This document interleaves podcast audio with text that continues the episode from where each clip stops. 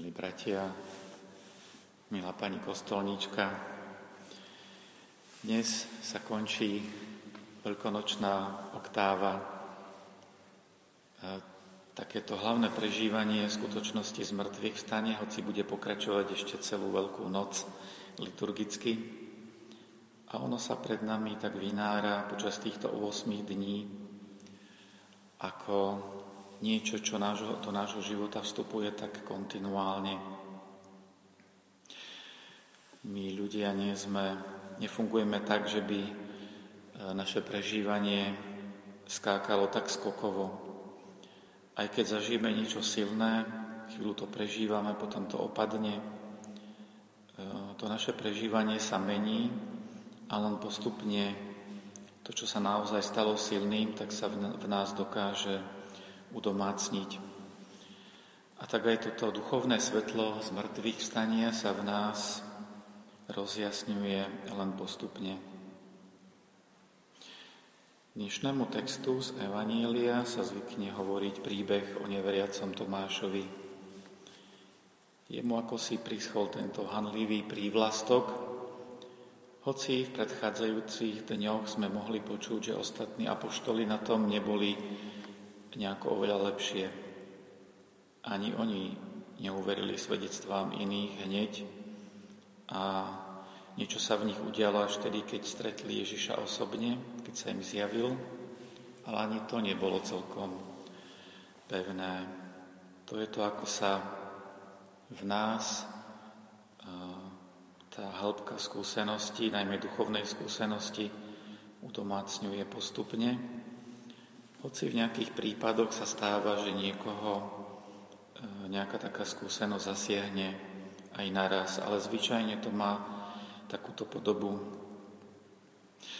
A takých situácií, ako je tu s Tomášom, tak býva viacej. Tvoríme spoločenstva, ale veľakrát to je tak, že nezažijeme niečo spoločne, ani nemáme rovnakú minulosť, a tak musíme vlastne do, do toho, aby sme mohli prežívať jednotu, dorastať aj napriek takej nedôvere na začiatku eh, a tomu vlastnému hľadaniu, ako sa veci naozaj majú. Z tohto pohľadu aj na Tomáša sa takto môžeme, spí, eh, takto môžeme pozrieť, že hoci strávil s ostatnými mnoho rokov, predsa to nebolo pre neho jednoduché uveriť im. A na druhej strane bolo, bolo také silné, že vôbec bol s nimi, e, že sa spolu zišli a že hoci sa potreboval v tomto utvrdiť, tak predsa boli ochotní hľadať spolu. Takže tie najhlbšie veci jednoducho sa v nás udomácňujú postupne a nie je ľahké ani dať nejaký návod, ako, čo môžeme robiť my sami a ako môžeme v tom pomáhať druhým. To, čo môžeme povedať, je, že tú skúsenosť, keď využívame aj v našej pastorácii, tak na jednej strane by sme o všetkom, čo sme prežili, mali svedčiť najmä najmä svojim príkladom a takisto reagovať na zvedavosť druhým, druhých. E, na druhej strane prílišné presviečanie naráža na ten problém, že vždy, keď prichádzame s nejakým tlakom alebo niekto prichádza, či je to tlak fyzický alebo psychický, tak reakciou je skôr e, odpor. Je to výzva aj v inom ohľade. Aj my sme prijali svedectvo iných o zmrtvých vstaní, cez tradíciu církvy sa dostalo až k nám. Ale to, že ako sa môžeme my sami stretnúť so skrieseným Kristom, nie je také e, jednoduché. Aj my na sebe nesieme, e, nesieme mnoho z toho, čo sme zažili sami, a takisto aj z toho, čo zažíva církev a nie všetky tie veci aj v spoločnosti sú ideálne. Teraz, keď som doma, tak to vidím trochu na tom, čo prežívame s mamkou. Na svoj vek sa ona veľmi snaží a máme veľmi pekné rozhovory tým, že nie vždy je, je dobre, niekedy prežíva lepšie dny, niekedy horšie, máva niekedy aj fyzické bolesti, brucho, niekedy párkrát sa aj ťažšie dýchalo. A už sestra mi vravela, že je za tým aj veľa, čo má psychický pôvod. Keď sa spolu rozprávame, tak vidím, že si v sebe nesie také dedičstvo toho, že keď ona bola malá, tak na jednej strane církev bola, mala inú podobu v tom, že do kostola v dedine chodili všetci.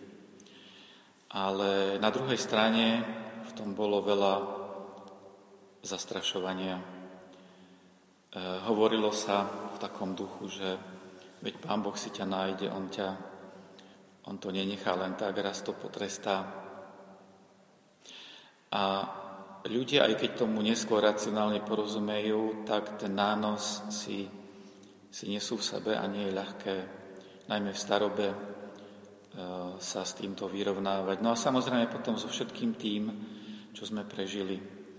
A to je taká úloha aj pre nás, že keď sme spolu, tak hľadať cez tie všetky e, nánosy spoločenské, ktoré sú aj v cirkvi, ako cirkev žije, lebo tiež neideálnym spoločenstvom, ktoré si nesieme my sami zo svojich životov až od detstva, tak ako cez to všetko hľadať to, čo by nás mohlo spájať, e, tak, aby v tom bol prítomný vzkriesený Kristus. Keď sa pozrieme na tie hlavné postavy, ktoré v týchto dňoch vystupovali eh, v čítaniach, tak vidíme viacero príkladov. Takým hlavným boli ženy, ktoré, zvlášť Mária Magdaléna, ktoré prišli k prázdnemu hrobu z lásky a dokázali, dokázala ich tam táto láska držať, hoci tomu na takej racionálnej úrovni celkom nerozumeli. To je taká výzva aj pre nás, že my nemáme nejaký jednoduchý návod, lebo ani učené knihy a racionálne návody, hoci sám som poznačený matematickým myslením, tak nie sú tým, čo, na, čo nám v tom dá nejaký jasný postup, čo môžeme robiť. Ale je to práve taká tá ochota vstúpiť aj do tohto tajomstva, do tohto tajomstva stáť pred takou prázdnotou, ktorá je niekedy v nás alebo pred tým, čo sa deje okolo nás, e, čo sa deje v spoločnosti teraz cez tento koronavírus, čo sa deje v cirkvi, čo sa deje v našom spoločenstve, tak, aby sme dali priestor, že hoci teraz nevidíme riešenie, tak je, je tu niekto oveľa väčší, je tu vzkriesený Kristus, ktorý do tejto prázdnoty môže sám vstúpiť.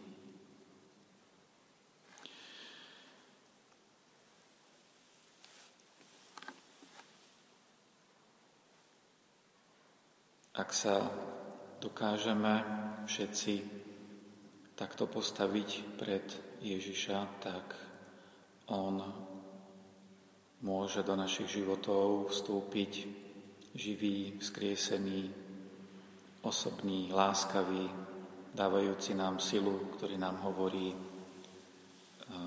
nebojte sa, pokoj vám. On sa v tomto smere nenatíska. Niekedy naše aktivity sú príliš silné a nedávame potom priestor. A tak je na nás sa po všetkom tom, čo prežívame, robiť to naplno, úprimne, ale vedieť sa vždy nejako vrátiť, stíšiť a pýtať sa, či nemá on ešte niečo viac, než to, čo sme do toho vložili my a takto hľadať spôsob, ako každým rokom môže do našich životov vstupovať na novo s väčšou silou, hoci bez toho, tak ako to on robí, že nikdy to nerobí teda nejako vtieravo. Keď mu ale nedáme priestor, on zostáva tak nie v úzadí, tak je na nás, či dokážeme my sami takto ustúpiť a byť ako to spoločenstvo, ktoré, ktoré sa pozí, pozerá a ticho počúva tie, tie povzbudzujúce slova pokoj vám.